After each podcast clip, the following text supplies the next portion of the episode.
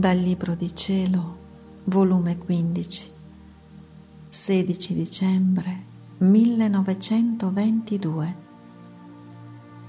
sul concepimento del Verbo Eterno. Stavo pensando all'atto in cui il Verbo Eterno scese dal cielo e restò concepito nel seno dell'Immacolata Regina ed il mio sempre amabile Gesù, da dentro il mio interno, ha messo fuori un braccio, cingendomi il collo. E nel mio interno mi diceva, figlia, diletta mia, se il concepimento della mia celeste mamma fu prodigioso e fu concepita nel mare che uscì dalle tre divine persone. Il mio concepimento non fu nel mare che uscì da noi, ma nel gran mare che risiedeva in noi la nostra stessa divinità che scendeva nel seno virginale di questa Vergine e restai concepito. È vero che si dice che il Verbo restò concepito, ma il mio celeste Padre e lo Spirito Santo erano inseparabili da me. È vero che io ebbi la parte agente, ma loro la ebbero concorrente. Immaginati due riflettori, di cui uno riflette nell'altro lo stesso soggetto. Questi soggetti sono tre. Quello di mezzo prende la parte operante, sofferente, supplicante. Gli altri due vi stanno insieme, vi concorrono e sono spettatori. Sicché potrai dire che dei due riflettori, uno era la Trinità Sacrosanta e l'altro la mia cara mamma.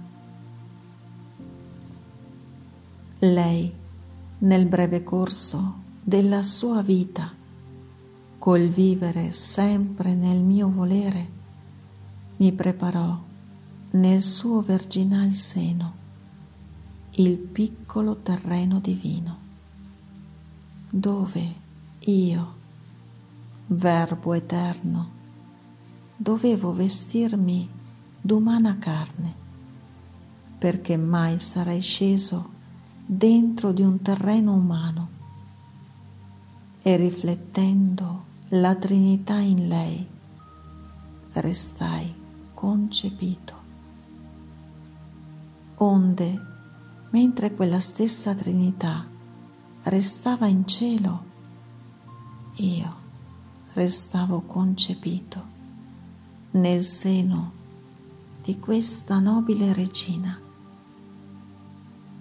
Tutte le altre cose, per quante siano grandi, nobili, sublimi, prodigiose, anche lo stesso concepimento della Vergine Regina, tutte restano dietro. Non c'è cosa che possa paragonarsi né amore, né grandezza, né potenza al mio concepimento.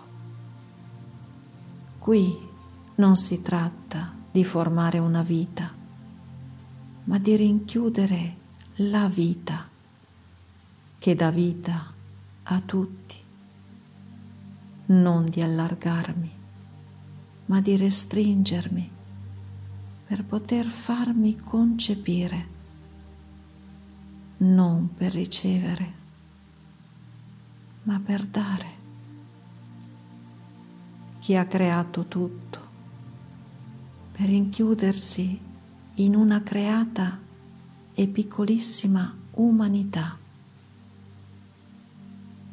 Queste sono opere solo di un Dio e di un Dio che ama, che a qualunque costo vuol legare col suo amore la creatura per farsi amare. Ma questo è un bel nulla ancora. Sai tu dove sfolgorò tutto il mio amore, tutta la mia potenza e sapienza? Non appena la potenza divina formò questa piccolissima umanità, tanto piccola che poteva paragonarsi alla grossezza di una nocciola ma con le membra tutte proporzionate e formate. E il Verbo restò concepita in essa. L'immensità della mia volontà, racchiudendo tutte le creature, passate, presenti e future. Concepì in essa tutte le vite delle creature e come cresceva la mia, così crescevano loro in me, sicché mentre apparentemente parevo solo, visto col microscopio della mia volontà, si vedevano in me concepite tutte le creature. Succedeva di me come quando si vedono acque cristalline che mentre compariscono chiare viste col microscopio. Quanti microbi non si vedono? Il mio concepimento fu tale e tanto che la gran ruota dell'eternità restò colpita ed estatica nel vedere gli innumerevoli eccessi del mio amore e tutti i prodigi uniti insieme.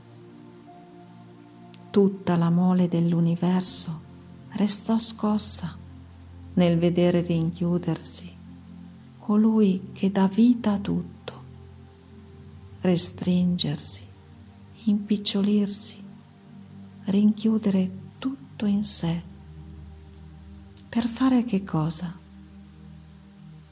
Per prendere le vite di tutti e far rinascere tutti.